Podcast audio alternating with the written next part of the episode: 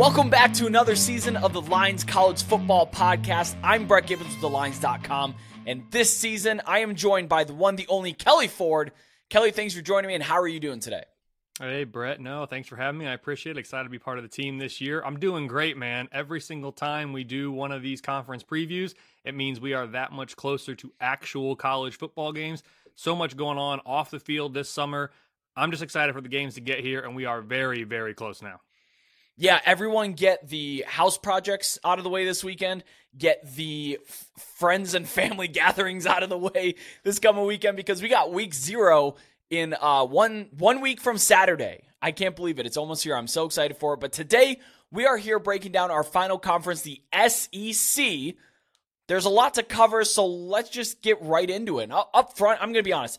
I have no positions on the SEC, that be win totals or conference futures. So take that as you may, but it's still a fascinating league. It is still the tops in college football. And I want to start with the top team in college football, and that's the Georgia Bulldogs. They are currently the odds-on favorite to win the SEC. And I know we hear people say odds-on a lot, but what does that mean exactly? Oftentimes it's thrown around wrong. Odds-on means you are greater than 50% to win. So we're looking at minus 110, minus 115 here for the Georgia Bulldogs. I have a proposition right up front. I want to get interesting up front. I want to get your thoughts on this.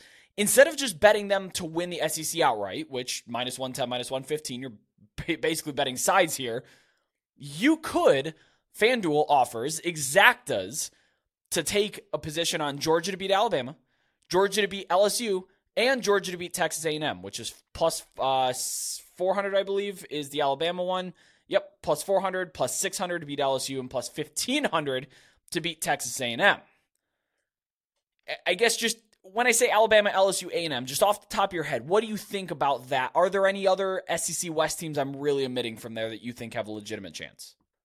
No, if we're looking at SEC West and the teams that have the best chances, those are the teams for me. So an exacta, Brett, that works like if they were to potentially face them in the conference championship game, is that right? Because obviously none of these teams are actually on Georgia's 12-game regular season schedule. Yeah, it would be Georgia to beat Alabama is the exact verbiage. So you have to get the Georgia victory as well.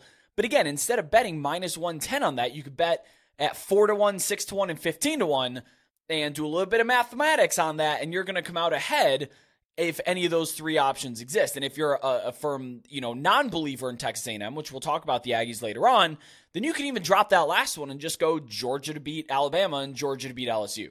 I'm with you. Okay, see, I'm showing... I know we said it at the top of one of our first and maybe a couple of our previews.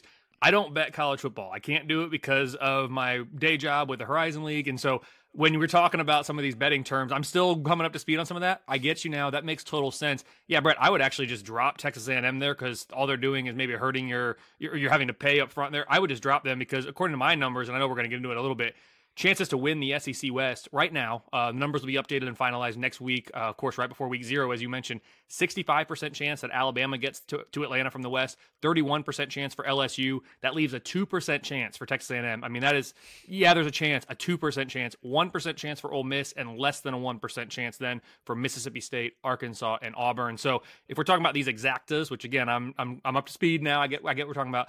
I would do Alabama and LSU because the combined chances of those two getting there are overwhelming when looking at the other SEC West contenders. Yeah, I just like throwing out alternative ways to attack these kind of things instead of just going and putting a full unit down on Georgia at minus money there. But in the national landscape of things, I mean, this is the two-time defending champion. They've kind of waffled back and forth. And what I mean by waffled is that I aggregate a lot of respected power ratings to get my own power ratings and assess things that way. And they've kind of gone back and forth with Ohio State all offseason long. But now with the latest update, which just happened Monday, Georgia's back at number one. And I anticipate them to maintain that heading into week one. We're past the point of roster turnover with Georgia. We just are. It's now a reload team. They're along the lines of the Alabamas and Ohio States we've seen for the past decade plus. I think Georgia's position to be the Alabama dynasty, I suppose, of the 2020s. They seem, it's off to a pretty dang good start. Sounds like Carson Beck is going to be the leader to be quarterback one over Brock Vandergriff and others. He was the primary backup last year. He's a bit more experienced and a little bit older. I don't know that it really matters all that much because he's got a ton of skilled cores to work with. If you are looking at the running back room, though, it's a little bit thinned out. Kendall Milton has struggled with injury all offseason long. He missed all of spring camp trying to get healthy again. Branson Robinson, who is a potential contributor, was also injured this summer, so we're already dealing with a couple of injuries up front as that news kind of trickles out. It's kind of difficult to find. But the wide receiver room, extremely talented. They added Ra-Ra Thomas in the transfer portal along with Dominic Lovett of Missouri. Lovett was the number 3 wide receiver transfer according to 247 Sports. The offensive line, stud. They have multiple NFL draft selections here. Ranks number 1 nationally according to Phil Steele and Athlon Sports. Seems like that's the consensus group think is that Georgia has the best offensive line unit. Now, I want to throw something out here as well, and we'll talk about Heisman on a future upcoming episode here. But I bet Brock Bowers at 80-1 to win Heisman. No tight ends ever won it. What do you think? Maybe 80-1. 80-1's a long shot, right? So I mean, you're taking that into account here. But the fact that no tight ends ever won it might actually serve Brock Bowers well here. Voters, whether they say it or not, I think they're always maybe looking for a first or a new or something unprecedented. And I do think, you know what, Brett? I know we're going to talk about it on a future preview, but if you're looking at how does the Heisman Trophy get voted on? Like, who are they targeting? Who are they looking for? To me, if you're looking at, I mean, Georgia's going to be overwhelming favorites in all their games this year, so they're likely going to be sitting there at 12-0 at the end of the regular season, going into Atlanta. They could just pick, you know what, we're going to go with the best player on the best team, and we know this is an offensive award, so no disrespect to any Georgia defensive players. I personally disagree with that, but it is what it is. The Heisman voters vote for offense. Brock Bowers could be, I think he probably is, the best offensive player on that team, at least as we stand right now in August coming into the year. He's in the top 5, top 10 of all the mock drafts of the NFL for next year in the first round. So, yeah, if you're looking for the best player on offense, on the best team at the end of the year, Brock Bowers does kind of make sense. The fact that no tight ends ever won it might just be a cherry on top that actually helps him in the end. And that's the offensive side of the ball. Defensively, I don't really need to say much about it. We all know about it. It's going to be a top unit nationally. Once again, they returned 7 starters from last year. Michael Williams, absolute freak. Jamon Dumas Johnson, All-American candidate. Best safety duo in the country. I think healthy margin. Malachi Starks, and Javon Bullard. It's another unit. We thought that they couldn't top the highs of 2021, and maybe statistically they did not last year, but talent-wise they were right there neck and neck, and I think this year they just go ahead and reload, and it's the same old with Georgia.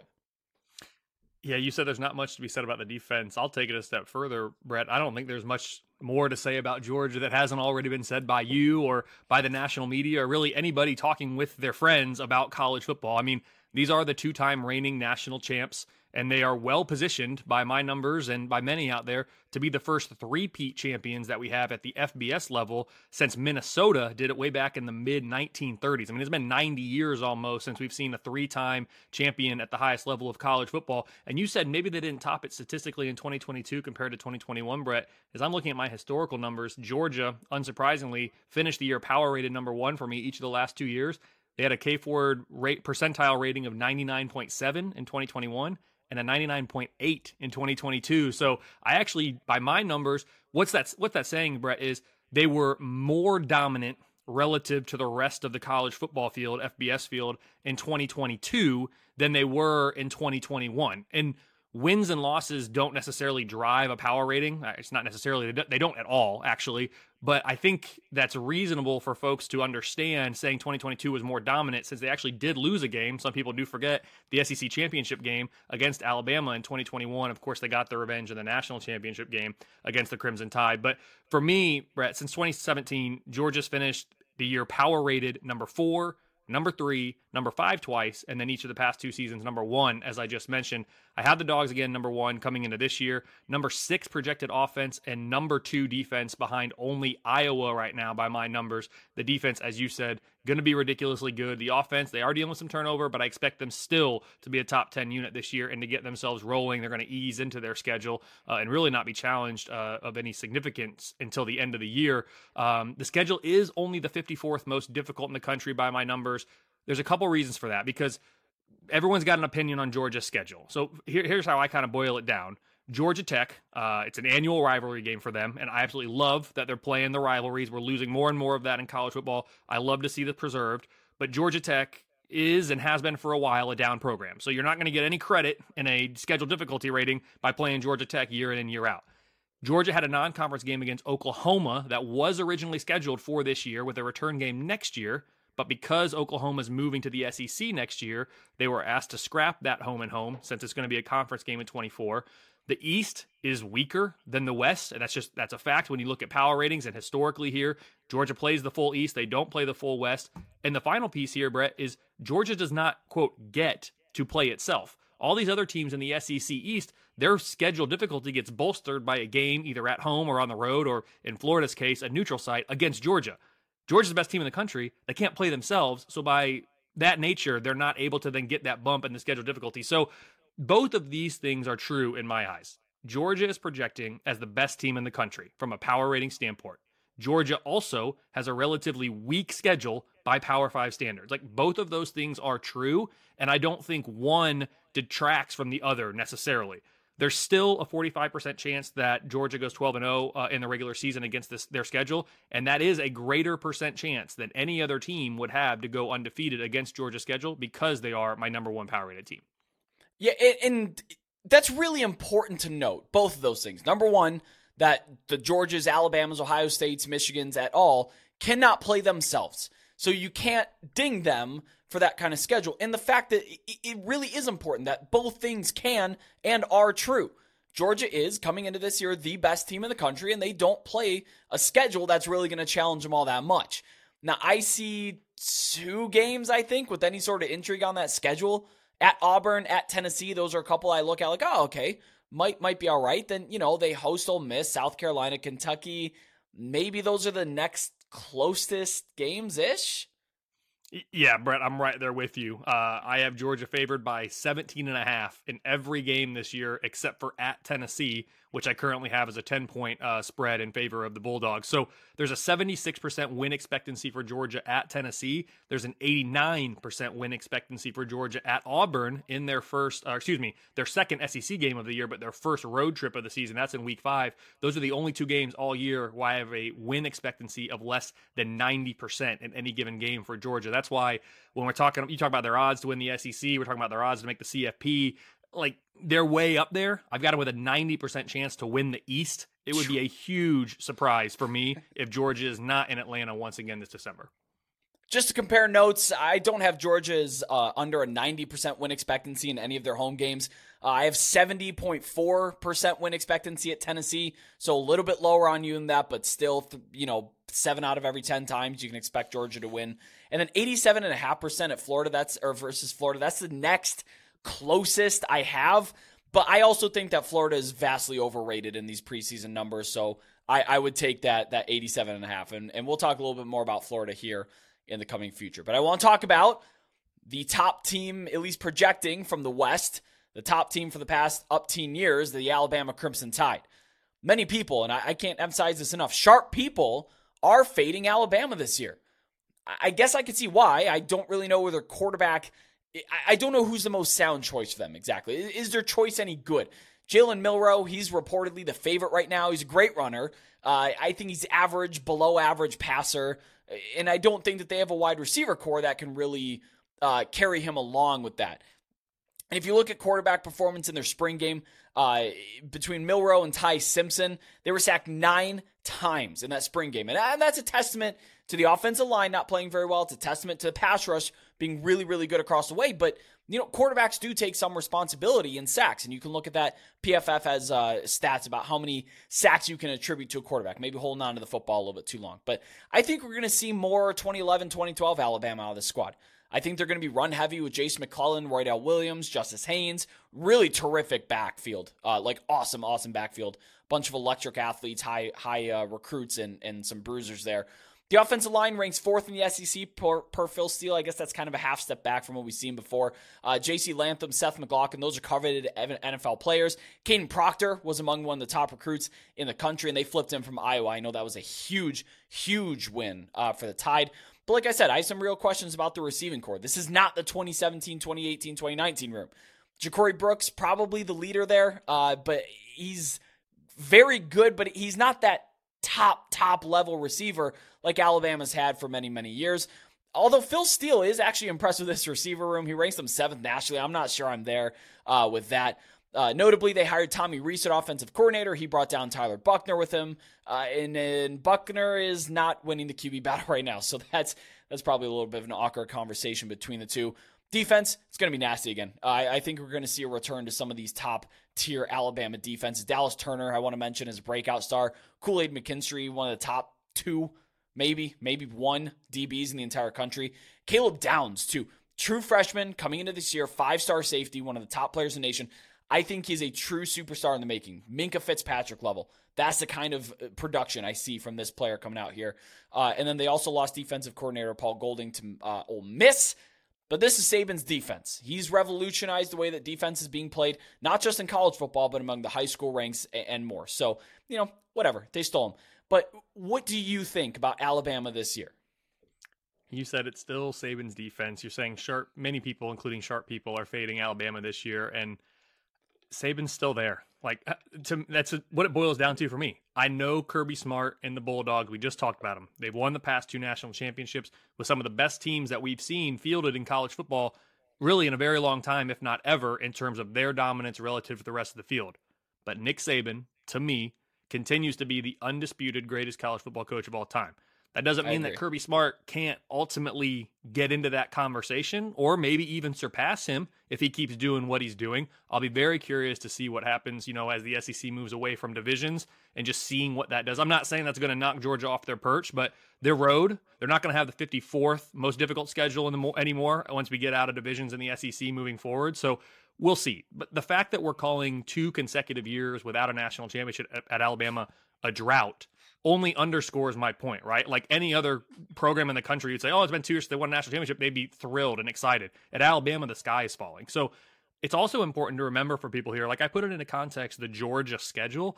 Let's put into context the Alabama 2022 season. They were a last-second field goal at Tennessee and an overtime two-point conversion at LSU away from being 12-0 and headed to Atlanta with a spot in the CFP likely already secured by that point in the season. Instead, the Tide finished a, quote, disappointing, granted by their standards, which are very high, 10-2, and missed out on the CFP for only the second time since 2014.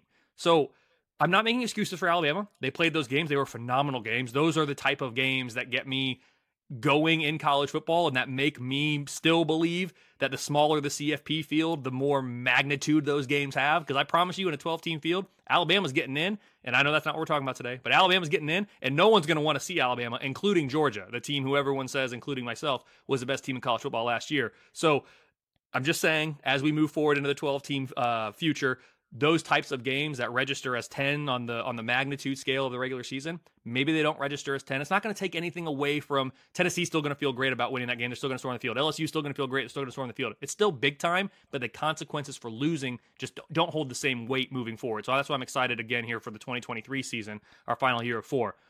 That was a tangent. Back to Alabama. The Tide have finished, speaking of four, in the top four of my year-end power ratings each year for more than a decade now. I mean, basically, as long as Saban's been there, minus his first year, 2007, kind of getting his feet under him, getting that program where he wanted to be since 2008, this has been a top four team in the country year in and year out. This season isn't projecting to be any different. I've had the Tide coming in at number 3 this year behind only Georgia and Ohio State. Tide are projecting to have a top 5 offense and a top 10 defense. So you're saying the defense is going to be nasty again. You think I'm going to get back to the top level. Right now, I'm actually projecting the offense to be a little bit higher. I hear you about the wide receiver corps. I hear you about, a new quarterback. I get it. Proven commodities and just the plug and play, I'm still giving the benefit of the doubt really to both sides of the ball, but the offense kind of getting it more right now. I wouldn't be surprised at all if the defense ends up that unit ranked more highly relative to the respective defensive units than Alabama's offense at the end of the year. Unlike Georgia, though, this is the big difference. Alabama faces one of the most difficult schedules in the nation this year. It's actually number 6 by my numbers.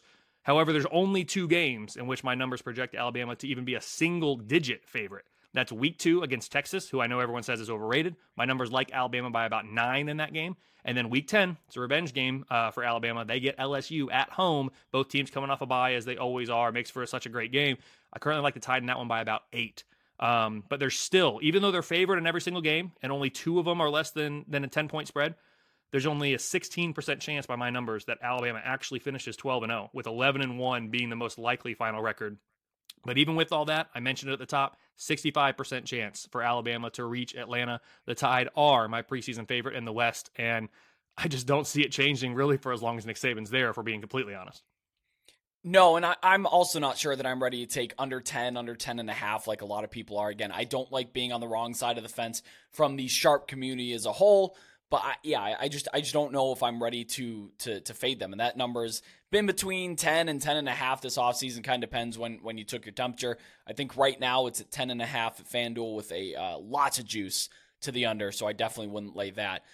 And like you said, the schedule, of course, is tough. They play in the SEC West. That's the most arduous division in college football, hands down. They host Texas in week 2. I have them for like 10.3 wins, which is top in the SEC West, but it's definitely not lower enough or under their win total enough for me to actually bet that under. So, again, fade Nick Saban and fade Alabama at your own peril. It hasn't worked out very often recently.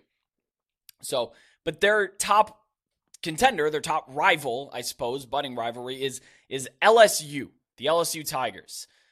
You can find them as long as 5-1 to win the SEC. They're the last team before you get into like real long shot territory, 10-1 or longer. I would say Brian Kelly exceeded expectations year one. There were some solid expectations, but you know he still surpassed those. And you can count, like you mentioned, that quote-unquote lucky win versus Alabama in overtime. They only had a 45% post-game win expectancy for LSU. But you offset that by whatever the heck happened week one against Florida State, which is certainly not repeatable, whatever that blocked extra point at the end was. And then they also lost to Texas A&M the final week of the year. And I know that's a rivalry, but like you can't lose to an, at the time, 4-7 Texas A&M when you're kind of on the CFP door knocking. Jayden Daniels, he's one of this year's legitimate Heisman contenders. They landed running back Logan Diggs from the portal. He comes down from Notre Dame. Otherwise, like other teams, like Georgia, their running back room is already getting thin with injuries. Josh Williams has been banged up in camp. He's been in and out. The offensive line is inexperienced. They have 2 sophomores projected to start, but both of them did start last year as true freshmen. I know that was a big point of concern for people at LSU, and it worked out okay. Man, am I excited for this defense. They returned Mason Smith from injury last year. If you're not attuned to Mason Smith, boy, I'm letting you know right now. He is an absolute beast of a man.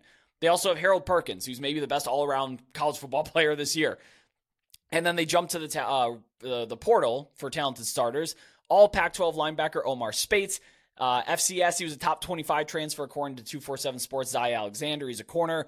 All ACC corner Deuce Chestnut, the number 2 overall transfer, and Denver Harris. I mean, they just went through and just had their way with the transfer portal. It was ranked number 1 most useful class according to Bill Connolly, where he goes in and looks, see who projects to start, and actually makes some noise with them. And then 3 players in their front 7 were named to the All-SEC preseason team. So I'm excited for this offense. But I think this could be potentially a top handful unit, top 5 defensive unit nationally, at least with the amount of talent that they have on there. But in your estimation, with your numbers, is LSU a legitimate contender to win the SEC West again and compete for the CFP? Yeah, to answer the question directly, Brett, I think they are. Like I said, it's a 31% chance that they win the SEC West and make it to Atlanta. I have LSU with a 16% chance to make the college football playoff. That is 8th best in the entire country. So yes, LSU, you mentioned it, arrived a little bit earlier ahead of schedule. I would agree with you. Let's go back a little bit. After winning a national championship in 2019 with one of the best teams that college football's seen in a very long time, things got a little sideways in Baton Rouge. The Tigers finished the COVID-disrupted 2020 season power-rated number 37 in my numbers, and then they finished number 41 in 2021. Ultimately leading to Ed Orgeron's dismissal, of course, and we know how that all went. I believed Brian Kelly was a good hire. Like when he was hired, people, and remember there was the, you know, did he fake an accent? He was dancing on the video with the recruit. I mean, there were all these things swirling. And at the end of the day, I was like, Brian Kelly's a good hire. He knows what he's doing. He's going to be able to translate what he did at Notre Dame, bring it down to LSU, and maybe have a different caliber of athlete or student athlete to compete with in the SEC, which he's going to need. It was exciting at the time. My numbers were skeptical, though, of the amount of success he would have in year one because of what LSU had been for the previous 2 years. And again, take 2020 with a grain of salt.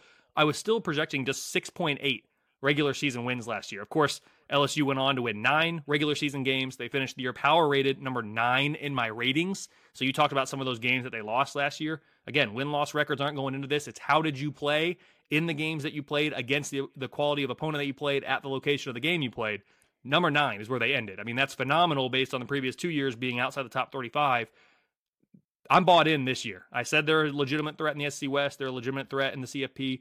I'm projecting 9.4 average wins this year, and the Tigers are my number 5 preseason team in the power ratings with a projected top 10 offense, top 15 defense, just like Alabama. I could see very easily the defense actually being the stronger of the two units by the end of the year. Like any SEC West team, the schedule is projecting to be one of the most difficult in the nation. It's number 10 by my numbers, to be exact. To make matters worse for LSU, their 3 most difficult games, Brett, at least by my numbers right now as they're projecting, all away from home. Week 1, they start out right out the gate, neutral site in Orlando against Florida State. Week 5 at Ole Miss, and week 10 at Alabama, which is the only game in which my numbers are projecting the Tigers to be an underdog at this time. LSU beat Alabama in a classic last year. We talked about that. I'm assigning just a 28% chance for LSU to pull the upset this year in Tuscaloosa. I think that makes a big difference. Where this game is played, this crowd is going to be excited. I know we saw a little bit of that this past year with Alabama getting Texas A&M at home after they had been upset by the Aggies the year before, and it didn't go super swimmingly for Alabama. They won the game, but it wasn't by as much or as convincing as people thought. So there is that possibility, but I still think Alabama is going to prove to be a very stiff test for LSU on the road. 31% chance to win the West, like I said. 10-2 is the most likely record for me right now, a 48% chance that LSU wins 10-plus regular season games. I'll be honest, I think betting anybody outside of these top 3 teams we just talked about, it's foolhardy. You can go ahead and maybe put a flyer on somebody else, but we say this a couple of times on the show, you're donating to your local sports book at that point. Maybe the math checks out and says, well, you know, I'm getting a 0.5% at the sports book and my numbers say 2%, but like, let's be real here. Let's take the 98% into account. But I'm also not really excited to bet any of these 3 teams either. There's a high vig, there's a high hold here. I'm not betting Georgia at minus numbers. Alabama's like 5-2. I'm just not really excited there. And maybe LSU 5-1, but realistically, I think that the best of the numbers are behind LSU because the market is onto them. They know they're a darn good football team, and that's kind of where I fall in terms of betting the conference outright. Of course, other people have different opinions, but that's just kind of where I sit. But I want to talk about, I think, even a bigger surprise last year than LSU, Tennessee Volunteers. They were unranked in the preseason AP poll, and they were a torn ACL to Hendon Hooker away from making the college football playoff, in my opinion there. Hendon Hooker was actually on my Heisman long shot watch list last year, so that was kind of fun. And we'll talk about the Heisman in a future episode because there's some fun criteria that some people fit. But, oh boy, it is Joe Milton time this year. I'm all aboard the Joe Milton train. He's number 1 in returning EPA among quarterbacks, minimum 100 snaps, air yards per attempt, and touchdown rate. Leads all the returners in that category. I actually bet Joe Milton to win the Heisman at 25-1. Pardon me. I think he's awesome. I love his gunslinger mentality. Here's a name to watch, by the way. People are talking about Brew McCoy and transfer Dante Thornton. Squirrel White. I'm just putting his name out there on your radar. 4.37 yards per route run. That is the most by a healthy margin among returning receivers. Yards per route run is an excellent, excellent indicator of receiver progression and success because it means every time you're running a route, how often are you getting the ball thrown to you and what are you doing with it? And just for comparison, Marvin Harrison Jr., the best wide receiver in college football, 3.15 yards per route run. Squirrel White, 4.37. There's a sizable gap. Like I said, they added Dante Thornton out wide. I think he's a very talented player from Oregon. He's definitely going to help the Vols out quite a bit. They do need to replace some big names on the offensive line. They had a couple of NFL draft selections depart. The defense returned 7 starters. Really not as bad a unit, I think, as we have narrated or that we remember. They were 38th in points per drive, 6th in rush EPA allowed. I know they were fantastic against there, but 116th against pass. We'll gloss over that. They do return 3 of 5 starters in the secondary. I do think that will help them this year kind of progress on that end, and we'll see if they can defend the run as well as they did last year. I kind of doubt that. That's a pretty high watermark there. One big issue here, they were 83rd in sack rate last year, and I'm not really sure that there's a dude up front on defense. So if I did have to express some sort of concern with the Vols defense, it's that defensive front. Yeah, it's hard to disagree with that. If I'm looking at my unit rank, is about the offense projecting as top five, the defense right there in the low to mid 30s. So I share your concerns. Also the upside of Joe Milton, even though he has been beat out twice for a starting job, we'll overlook that for now, because I do think that the upside and the ceiling is there, especially in this type of offense. I mean, said it. Hendon Hooker was beat out too at Virginia Tech. Don't forget. That's why I'm not using as a total discounter. I'm just stating facts. He has been beat out twice. I like to mention things, Brett, that people seem to have forgotten in the moment. Not suggesting you have. I hear all this stuff about Joe Milton, and he's got this awesome arm, and he does. And oh my gosh, he's going to end up being a first round or top half of the first round draft pick because of these different things. He very well might be, and I'm not hoping that he's not by any means. I mentioned on a previous episode, I think some of my favorite fan bases on Twitter it was on the Pac-12 one, because I said Utah and Tennessee. Like, these fans, they absolutely love when my numbers are suggesting good things about their team, and when my numbers are suggesting something maybe not so good, they don't just completely trash it and tear it down. They just move on. They scroll past it and they move on. Maybe they'll make a comment like, hey, tell me more about this, or why do you think that, or what's going on here? But it's not like, nope, they said something bad about my team, I'm done with them, it's over. Many fan bases are like that. So I don't want to have what I'm saying here be a slight at Tennessee. It's certainly not. I'm just saying, he has been beat out a couple times. I'm certainly not suggesting it's going to happen again, but I like to take a step back and think holistically about players and teams before jumping into the hype. However, this team has warranted a bit of hype. You talked about, LSU was a surprise last year. Well, what about Tennessee? What a season on Rocky Top last year for this team. They took down Alabama for the first time in forever. They finished number 4 in my year-end power ratings. That's the highest Tennessee has finished in my year-end power rating since 1998, when they did win a national championship that year at Tennessee. It's remarkable what Heupel has done, and honestly is still doing in Knoxville with this program. They come into 2023 season power rated number 11 nationally. I already talked about the unit ranks. Offense should be phenomenal. The defense, I need to see a little bit, but I think they have the potential to be really, really good. Alabama and Georgia, they're always on the schedule, or they have been historically. I think they're going to keep that moving forward. I'm really not sure what the 2024 schedule looks like, but they're on the schedule again this year, as they always are. That's going to make the schedule difficult. But those are the only two games right now in which I'm currently projecting Tennessee to be an underdog. Now, granted, both of those games I'm projecting Tennessee to be double-digit underdog, so it's somewhat significant. But at Florida, home to A&M, at Kentucky, and at Missouri are also all projecting as one-score games. Tennessee's favored, but all those projecting to be one score or less. And that's what leads me to the 8.6 projected wins on average for Tennessee. 9-3 is the most likely. Again, this is the 11th best team in the country. You're playing a very tough schedule, though. 24% chance is all I'm giving, about a 1 in 4 chance to match last year's regular season win total of 10. Tennessee's the second best team in the division. There's just an 8% chance, though, that the Vols, get to Atlanta because of what we talked about. It is Georgia, it is Alabama, it is LSU. And then there's a pretty big drop in terms of a power rating standpoint before you get to Tennessee, who I have as the next best team in the SEC. But man, they got to play Georgia. They got to play Alabama. It's going to be tough. If they can split it and go 1-1 like they did last year, and then not drop a game that maybe they weren't expected to, I get the Hooker injury, then they're right there again. And hey, I had Tennessee at the end of last year, most deserving ranking going into Selection Sunday. I had them number 5. That was ahead of Alabama, who I had at number 6. I know the committee flipped those. I took issue with that. Ultimately, it doesn't matter when you're talking about a 4-team CFP, but I thought Tennessee deserved to be ranked number 5 at the end of last year, behind ultimately the 4 teams that made the CFP. You mentioned all those one-score games. Tennessee went 3-0 in them last year, which it's a smaller sample size. Like, in my opinion, 3-0 is repeatable. 6-1 is not repeatable. But I think 3-0 is something you can't count on it, but it's not out of the realm of possibility. So if you're looking at, being able to flip some of those one-score games, yeah, maybe there's a higher chance that they go over. There's a couple of weird spots on this. Outside of Georgia and Alabama, they play at Kentucky after visiting Alabama. Kentucky's coming off a bye. Just saying, watch out. We'll talk about Kentucky here soon.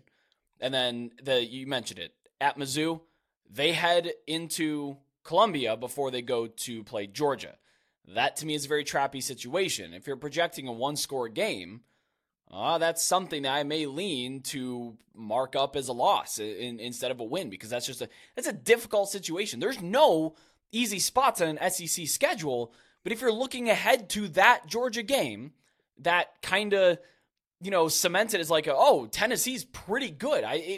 It wasn't as close as the final score would have told you, but you go in and you overlook Missouri, and they'll go in there and they'll kick your behind, because that's just the kind of team they are. They're a good pain in the butt. Tough spots all over the place. Ole Miss. We talked about some fan bases that are really nice to you. Ole Miss does not like me. Their fan base does not like me. I was not a believer in this team at all last year. I think they were a bit fraudulent. I don't buy Jackson Dart. I don't think he's nearly as good as his 4-star, 5-star, whatever transfer status was coming from USC. I think the quarterback room's an absolute mess, and I don't think it's a good thing that they have 3 guys in there that could start, and all 3 of them made it through spring. And I think Walker Howard is probably the better of the 2 lands between him and Spencer Sanders that they got there, but they have 3 starting quarterbacks in their room, and I don't know that the best one is in line to start this year. I'll dial it back a little bit. That was a little bit mean to Jackson Dart, but it is truly how I believe. I don't think he's that great. But I think this team is going to run the absolute heck out of the football. Quinshon Judkins, why wouldn't you? 1,500-yard rusher as a true freshman, 5.7 to carry, and 16 touchdowns. He overtook Zach Evans in that room and rushed for 1,500 yards with Zach Evans, a 5-star running back, in the same room. Pretty good, if you ask me. The receiving core is also very good. So I don't even know if the quarterback needs to be excellent to be productive and win games, because you have Zachary Franklin, one of my favorite players in the country, transfers in from UTSA. Kind of wish he would have stayed in San Antonio. They also land Trey Harris from Louisiana Tech. Those are awesome Group of 5 portal ads. Caden Prescorn, he's a tight end from Memphis. He was the talk of spring. He was an awesome portal grab for them as well. 4 or 5 starters return on the offensive line. That's also a very deep group. They have a couple of other people that have rotated into starters behind them. I think they go 7-8 deep on the offensive line. The defense finished 96th in EPA per pass, so could do better there, and that cost them in a lot of games, giving up a ton of points here and there. And I think the schedule's the biggest issue. Per my numbers, they have the toughest road slate in the country. They visit Tulane, Alabama, Georgia, and that rivalry game at the end of the year at Mississippi State. I'm going to get into the schedule in a second, Brett, because I agree with you on the difficulty there.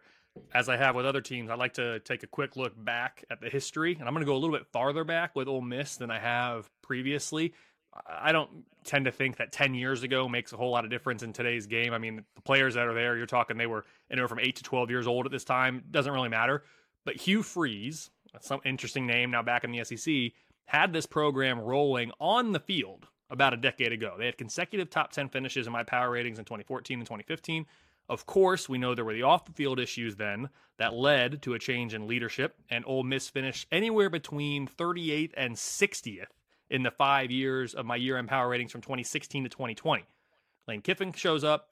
His Rebels have finished 17th in 2021, 18th in 2022, and they are now projecting 17th coming into this year, led by a top 20 offense. I'm a little bit higher on Jackson Dart than you are, but as you said, even if it doesn't work out with Dart, got a couple other options there. Granted, if they're not the starters on day one, maybe that means Kiffin and staff don't think that they are the best, but they have suitable options to come in if Dart were to struggle or get injured. So 17, 18, 17, I think we're starting to see kind of where water's finding its level, at least for me, with Lane Kiffin and this Ole Miss program. Could surprise us this year, good or bad, but that's kind of where they're really settling in within the hierarchy of power ratings in the SEC and nationally. My numbers are suggesting that this team this year should be more talented than last year's team. The problem is, and you mentioned it, Ole Miss faces the second most difficult schedule in the nation by my numbers, behind only Florida. So the 2023 win total might not reflect the 2022 wins strictly because this schedule is so difficult. Schedule difficulty, of course, is due to having to play the West, which, as we've talked about, is the more difficult, of course, of the two divisions. They catch Georgia out of the East, and then they top it off with a tricky road game at Tulane. You mentioned that game. It is not often that you're going to get a Power 5 program going on the road to a place like Tulane, especially when the place like Tulane is coming off of the year that they just had, winning a New Year's Six Bowl. So last year, Tulane in the non-conference went up to Kansas State and got a win at a Power 5 team on the road. Now they're getting an Ole Miss team at home, and you best believe that crowd is going to be excited. Tulane's season, in terms of their hopes to potentially crash the CFP, I'm not suggesting they're going to, but that team and their fans, they should and are believing that we win that game. There's nothing stopping us from going 13-0 and putting our name in the conversation for a spot in the CFP this year. So there's going to be a lot riding on that game for Tulane. It's a tricky spot maybe for Ole Miss, having to go on the road.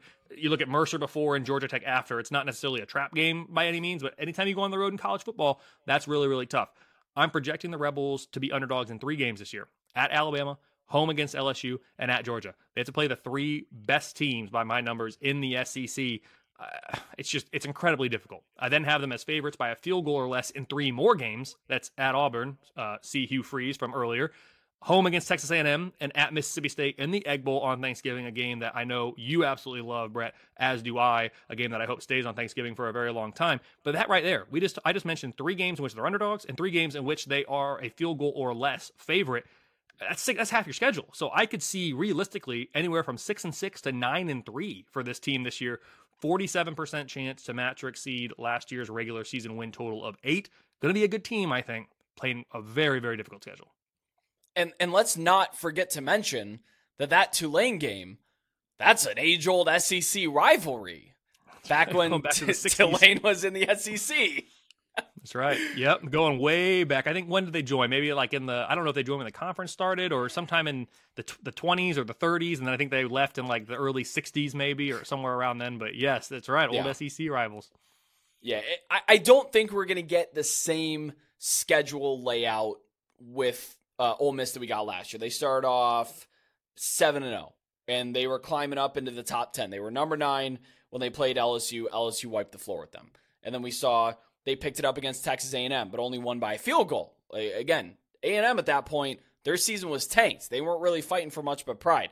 Then they lose at Alabama, they lose at Arkansas, they lose against Mississippi State, and then they get their brains beaten by Texas Tech in that bowl game. So they did not finish the year strong. And that leads me to ask, are we sure this team isn't just going to implode again?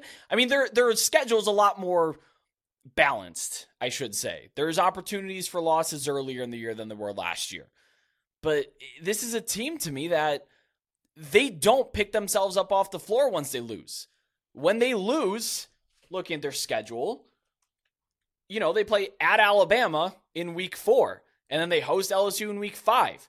To be 3-2, playing Arkansas, who they've had some fun back and forth games recently. If you go into the bye 3-3, I don't know if this team is going to pick themselves up off the floor. And that's a little bit more narrative driven. It's not data driven, but I don't think we're going to get that snowballing effect of 7-0 and people thinking that Ole Miss is some sort of world beater. But that's just kind of how I see it. Going into Vanderbilt in week 9, I'll give you best case, worst case for Ole Miss, I think. Going into the Vanderbilt game in week 9, best case scenario, 1, 2, 3, 4, 5, 6. 6-1, maybe. They're losing either at Alabama or home to LSU. 6-1 going into Vanderbilt, then Texas A&M, Georgia, ULM, Mississippi State. Worst case scenario, though, Brett, as you're saying this, and I agree with you, worst case, this team could be 1, 2, 3, 4, 5. They could be 2-5 going into Vanderbilt in week 9 if they lose at Tulane, in which I have them as a 5-point favorite, at Alabama, underdog, home to LSU, underdog, home to Arkansas, favored by about a touchdown, and then at Auburn, favored by about 2 points. You lose all the games in which you're an underdog or projected to win by a touchdown or less, be 2-5 heading into Vanderbilt. And yeah, you're right. They could get off the rails quickly. I don't think that's going to happen, but that's best case, worst case, looking at it by my numbers, which that's kind of a fun game. We should do that more often. Best case, worst case at a certain point. I do like that. I do like that. If you've got those in front of you, I do like that. I love that. Speaking of worst case scenarios versus best case scenarios, a stark difference between, I kind of lumped these two teams together. I want to kind of do a segment on both of them, but we'll take them one at a time. That being the Texas A&M Aggies and the Florida Gators. I see these two teams a little bit similarly in different ways, but I think they could end up very similar. Texas A&M, they needed stability. They needed improvement on offense. So what they do, they hired Bobby Petrino, which, what a powder keg. Let's be honest here. A&M's been kind of a circus of a program lately. They've been difficult to look away from, but entertaining nonetheless, headline worthy, I guess, and bringing in Bobby Petrino's not exactly putting out the fire. I think this is going to be fun to watch either way, whether they're really good or really bad. The other thing, too, is like Jimbo Fisher, weirdly non-committal to who's calling the plays this year. He said, well, I haven't gone that far yet. Well, Jimbo himself sucks at it. We've seen what happens when you leave Jimbo Fisher in charge of the offense. Very bad things happen and this team underachieves. However, I do like their quarterback, Connor Weigman. 8 touchdowns, no interceptions last year in limited time. That pretty good stat line, I think. He's a 5-star that they're very excited about. He works with Anaya Smith, Evan Stewart, some really good talent there. But they do lose starting tight end Donovan Green to injury that he sustained in camp. He's done for the season. The offensive line returns all 5 starters. And the defense, it's still made up of studs. The defensive line might be one of the best. I'll say, save for Georgia, the best in the SEC, I think. A ton of talent, Shamar Stewart and those guys. They also land Tony Grimes, a corner from UNC, who you might say, oh, wow, well, that sucks. No, he was an all-ACC selection. He was one of the bright stars on a not-so-bright defense. But A&M, talented, but a powder keg. What do your numbers say? If you're watching this show, you are most likely either a friend or fan or family of Brett and or myself. So since we're amongst friends, I'm going to take a quick victory lap on A&M here. Relative to the rest of the college football masses last year, I had tempered expectations for A&M in 2022. Many were suggesting the Aggies should be a top 10, maybe even a top 5 team. Remember, they were coming off of signing maybe the best signing recruiting class in the history of ever. And everyone, the hype train was rolling, and A&M was going to make the CFP. They were 1 year removed from a 2020 COVID year in which they had 1 loss, and Jimbo Fisher said they should have been in. People thought they should have been in. My numbers were suggesting 8-4 as the most likely record last year, and boy, did I take heat from Aggie fans all summer, leading right up to August, really until about the second week of the season when things started to get sideways in College Station. So flash forward 4 months. My 8.1 projected wins looked generous, I guess, because, of course, the Aggies finished last year with just 5 regular season wins, failed to go bowling, and that minus 3.1 differential from preseason expectations to actual regular season wins was the 8th worst in the FBS last season, making the Aggies one of my biggest underachievers of the season, even considering the relatively modest expectations I had. Many people said A&M was the most disappointing team last year. Just the fact that they were one of, for me, I think they were 8th most disappointing or most biggest underachievers by my numbers, just goes to show how many question marks I had coming into last season. So taking that lap for A&M now, because their fans really got to me last year. And I was like, I don't really know what you guys want. This is just what the numbers say. And it turns out even I was being much too generous to the Aggies. You play last year, Brett, you play that season 100 times. They probably win 5 or fewer games, like 2 or 3. So it really was probably like worst case. But even with that, they were closer to the 8-win team I was suggesting than the 10-plus win team that it seemed like most people were on last year. That's last year. This year, I am projecting this team to be significantly better. They entered this preseason number 16 after they finished last year number 36. So significantly better team. I'm still only projecting 7.7 wins, though. Last year was 8.1. I'm projecting fewer wins coming into this year than I did last year. But Aggie fans aren't as upset with me this year, even though I'm projecting less, because that's how low the expectations have now been brought down here in year one with Petrino and just the disaster that was 2022. 8-4 is the most likely record for me yet again this year. It's a top 5 most difficult schedule. The Aggies are projected underdogs in 4 separate games. They're home against Alabama, they're at Tennessee, they're at Ole Miss, and they're at LSU. And there's just a 9% chance to win 10-plus games for the Aggies this year. So I expect them to be better. Temper those expectations again. And I think they'll probably have a win-loss regular season record that is much more in alignment with what we probably should have seen last year based on talent. It just got off the rails early, often. And you talk about Ole Miss maybe not being able to pull it back. Well, A&M proved they could not last year. We'll see if this year's any different. People might get mad at me for saying this, but Texas A&M has one of the best fan bases in the country. And I don't mean in terms of accommodating and being super nice and all those things, but like in terms of passion. I lived in Texas for a while. I went to a few Texas A&M games, and there is truly nothing like it in sports, period. That home environment is incredible. I've been to when they hosted Auburn, and I've been when they played Northwestern State, and my ears ring all the same. Their student section is a wall of noise. The Aggie yells that they do, incredible. So I want to throw some stuff out there, positive stuff about this team. because that's about all positive I have to say for them this year. They're a noisy program. I don't like noisy programs. Miami has been a noisy program. The Texas Longhorns, who I've kind of flipped sides on this year, and Texas A&M. Those are my three beacons of noise and inconsistency and politicking and off-the-field stuff that just doesn't correlate to wins on the field, no matter how much talent they're rostering. And last year, look, they went 1-5 in one-score games. I don't see that repeating, but I also don't see a huge improvement on that. Because what? You're going to take them in a toss-up game with Alabama? Yeah, they've come close a couple times, but I'm probably taking the Tide in that. At Tennessee, I don't know if I want to walk into Neyland Stadium and test that crowd and that team. So, you know, I think they're overrated in the numbers again this year. I'm going to continue fading them until I'm wrong. Maybe that's an incorrect way of looking at it. I know in the betting community it's always forward-thinking, but until this team proves that they can actually take the talent that they have on their roster and turn it into a good number of wins, because look, remove the 2020 COVID year when they went 9-1, they have a winning percentage of 60% since 2018. So until I see them actually do on the field, I'm going to continue fading them. My numbers have 7.8 wins, so I'm right in step with you there.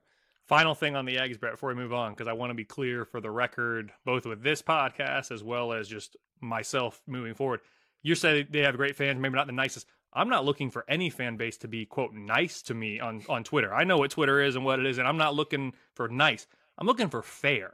So when you've come at me, and no fan base does this, I know, but this is my take with Texas A&M this year, or last year, West Virginia last year.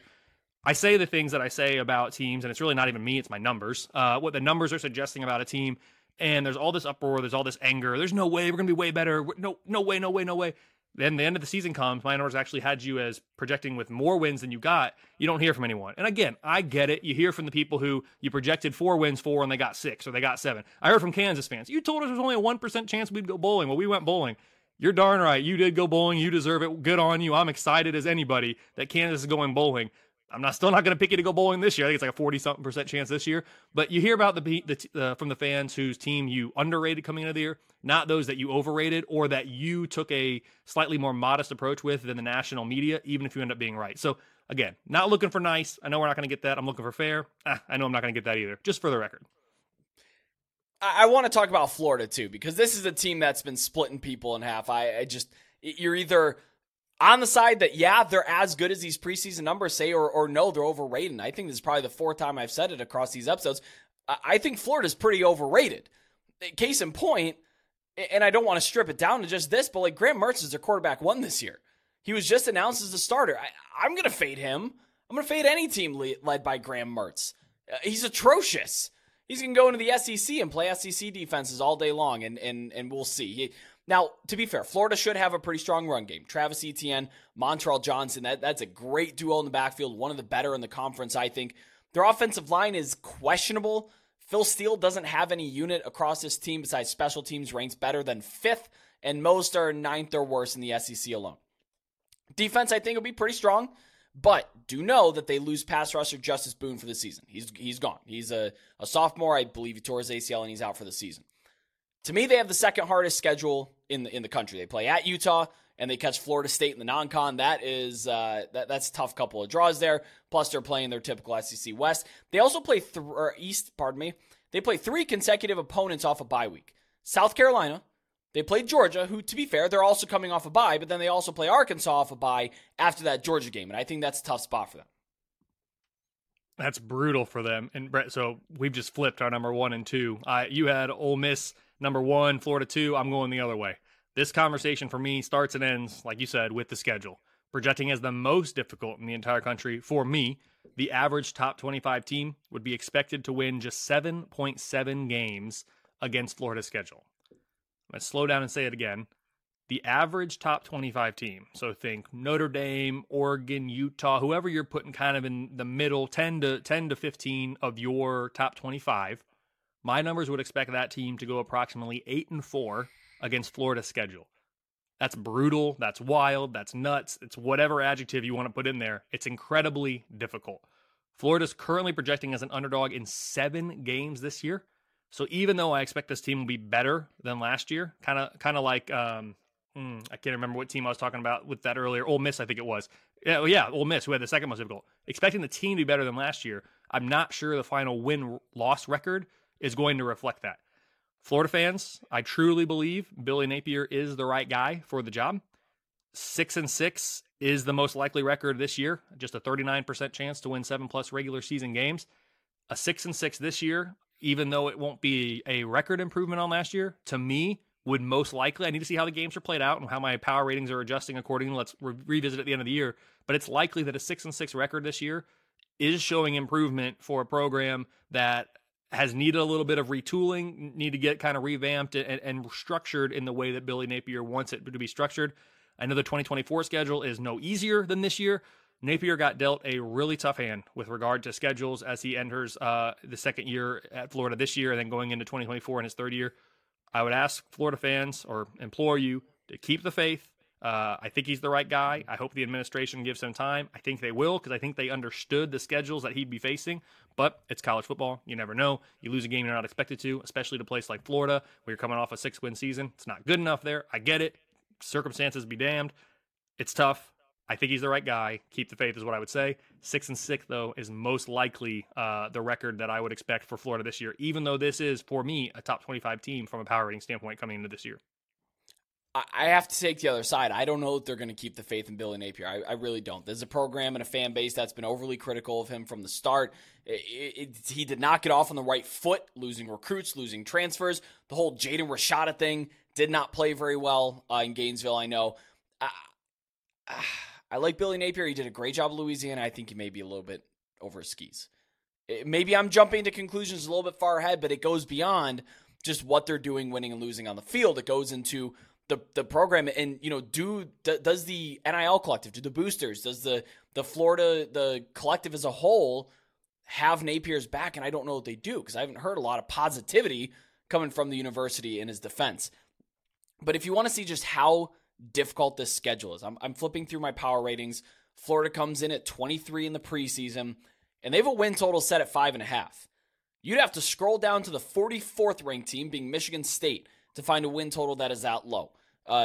It's incredible. You know, Florida could be talented and have, you know, be highly power rated all season, but man alive, if they're not going to win a ton of games. The other anomaly too is when I look at them this year, if you look at their last 5 recruiting rankings, they are 12.4 over the past 5 years. The two teams directly ahead of them this year in the power ratings, Kansas State and Oregon State, averaged 53rd and 63rd, respectively, just to give you an idea of where other teams are progressing with their talent versus what Florida has been able to or unable to do. But I want to stay in the SEC East and talk about a team I'm actually really excited about. The Kentucky Wildcats. I'm going to be up front. I like this team a lot this year. I want to run this by some people. The stark difference with and without offensive coordinator Liam Cohen is ridiculous. Before Liam Cohen came to Lexington, they didn't crack the top 50 in points per drive scored since at least 2011. That's how far back the data goes. It probably goes back farther than that. Liam Cohen comes to town. They finish 15th. Pretty incredible. Not top 50 to then 15th in 2021. Then Liam Cohen goes on a sabbatical to Los Angeles Rams, and Kentucky brings back largely the same number of players, including Will Levis, and they drop to 95th in points per drive. He made Will Levis look like a viable NFL quarterback. And, you know, why do you think folks looked at it and said, oh, just throw away the 2022 tape. Look at the 2021 tape. That's what Will Levis is. No, that's what Liam Cohen is. I think he's an awesome, awesome, awesome coordinator. If you don't know his name now, you will by the end of the year. I'm still on my soapbox with Devin Leary. He was at NC State. He was on my preseason Heisman long shots list. I put a flyer on him last year. That really didn't work out. Injuries, and I think Tim Beck's system at NC State, we talked about in the Sun Belt episode, I don't think it's great. I don't think he did him any favors. This year, I'm not quite back on the Heisman talk, but I think he's going to be excellent. And the SEC doesn't have a lot of great quarterbacks this year. I think he could be one of the better ones. The offensive line is not nearly where they were in 2021, which is a concern, but I just can't help but think that Liam Cohen coming back to Kentucky is a huge, huge boost to the Wildcats. When you say you really like him, Brett, what? Tell me more. Like, not about the specifics. Like, you've done that, but like, You like them to what? Get over their season win total, which I'm actually not even sure what it is. You like them to make a run at the SEC East? I don't think so, based on what we talked about with Georgia. But like, you, what is it that you like from that standpoint? Because I want to try to wrap my head around it before I kind of get into them too a little bit. Yeah, so I think if I'm going to jump on the Kentucky bandwagon, it's probably going to be on a week-to-week basis, and I'll see how the market reacts to them, because I make them for 7 wins, which is right on their win total of 7. No, they are not making a run at the SEC East. Let me be clear about that. But to be the second team, maybe? Okay. Yeah, no, that's fair. And there's, so I have Kentucky right now power rated number 4 in the SEC East behind Georgia, Tennessee, Florida, Kentucky. But with Florida, I mean, they're right there. I have Florida at 25, Kentucky at 27. It'd take a little bit for Tennessee, but they do get Tennessee at home off a bye. So that's worth noting here on the schedule this year. I just wanted to understand where you were, and I can respect the week-to-week thing, because I do think there's some games on the schedule. Again, I don't know what the Vegas lines are going to look like, but I think Kentucky's going to have a chance to really go on some streaky runs here. I said, I'm 27 coming into this year. This could be the best Kentucky team we've seen since 2018. The defense could be a legit top 10 unit, but I do have concerns about the offense. I know you're talking about Liam Cohn, and he's back, and this, and we saw the progression. I'll give you that. I'm good with it. My current projections have them around number 60. They could very easily rise well above that. But for right now, that's where they are. A 4-0 start is expected for this team. They got home games against Ball State, Eastern Kentucky, and Akron before opening up SEC play on the road at Vanderbilt. So this team should be 4-0 heading into a Week 5 game against Florida. Next 3 games, like I said, home against Florida, at Georgia, and home against Missouri.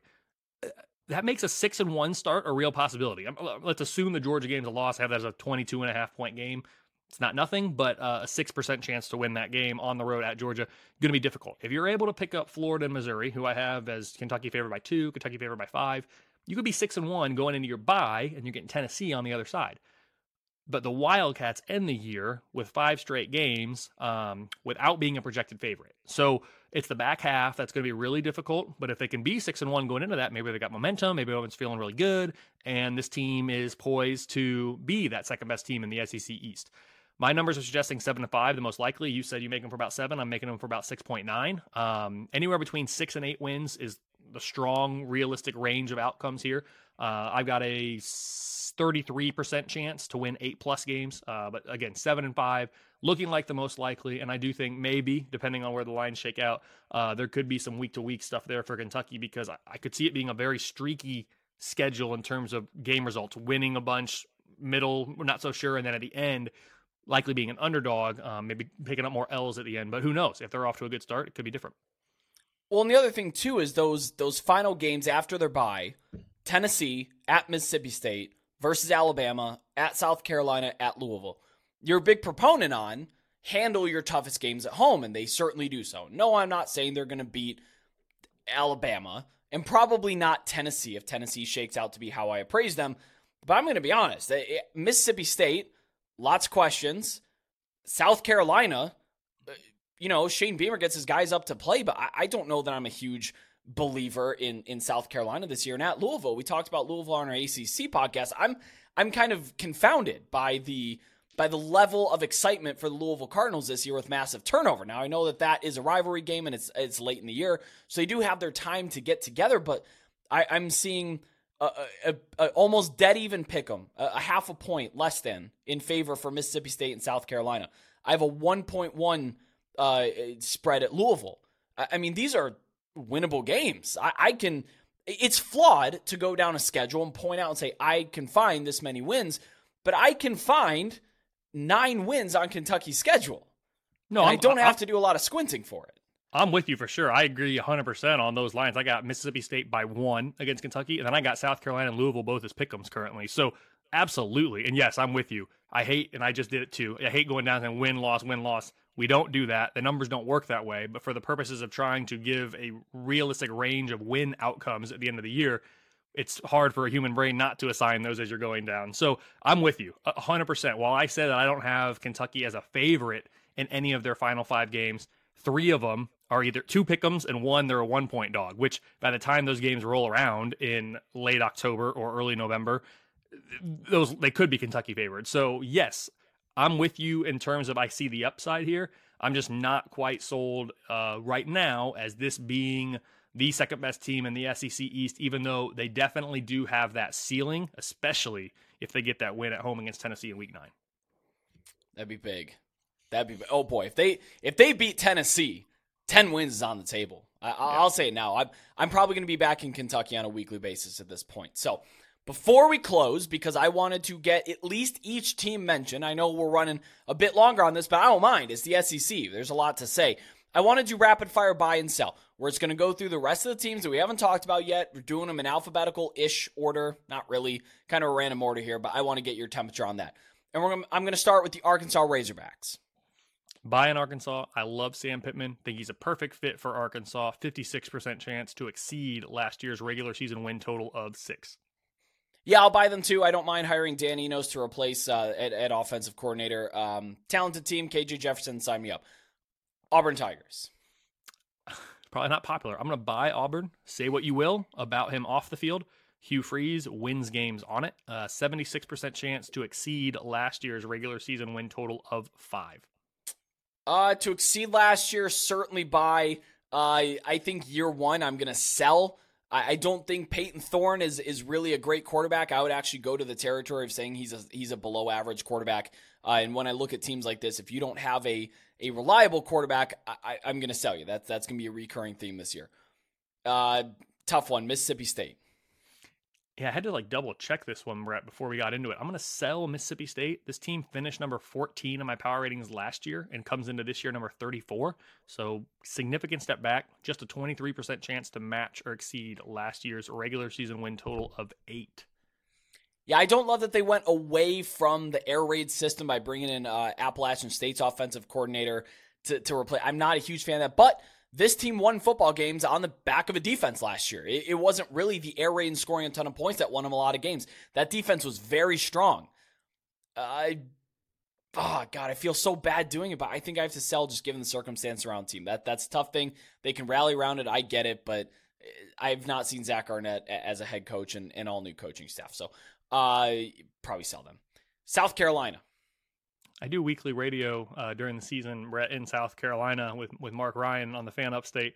South Carolina fans don't like me. I think Clemson fans probably are okay with me. My numbers seem to like them.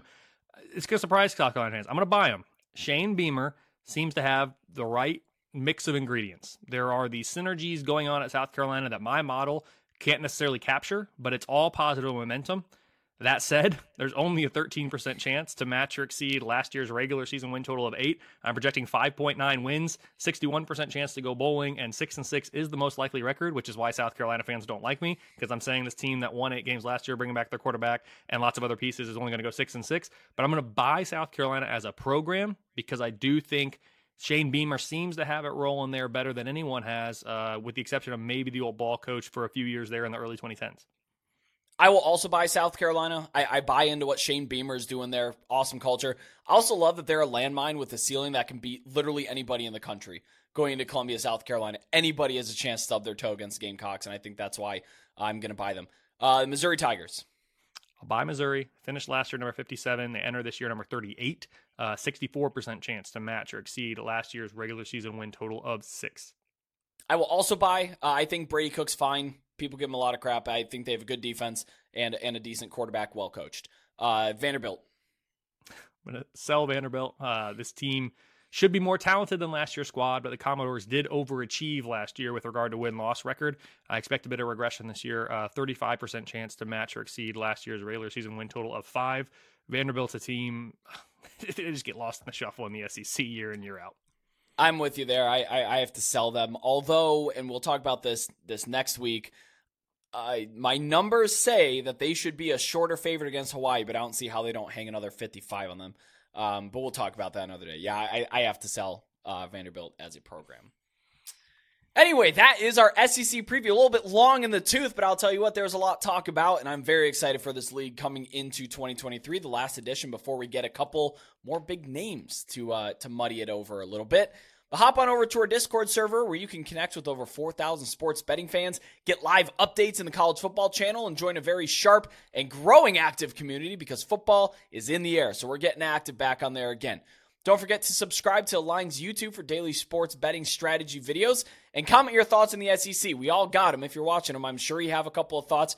Let us know down below if you agree or disagree with us. And also subscribe to us on your podcast app of choice, be it Spotify, Apple Podcasts, Google Podcasts, the whole nine yards. Kelley, before we get out of here, please let everyone listening and watching know where they can find your work. Yeah, for sure. You can find me on Twitter at KFordRatings. I also have the website, KFordRatings.com. Well, thank you so much, everyone, as always, for watching. I'm Brett Gibbons. That is Kelley Ford, and we'll see you all next time.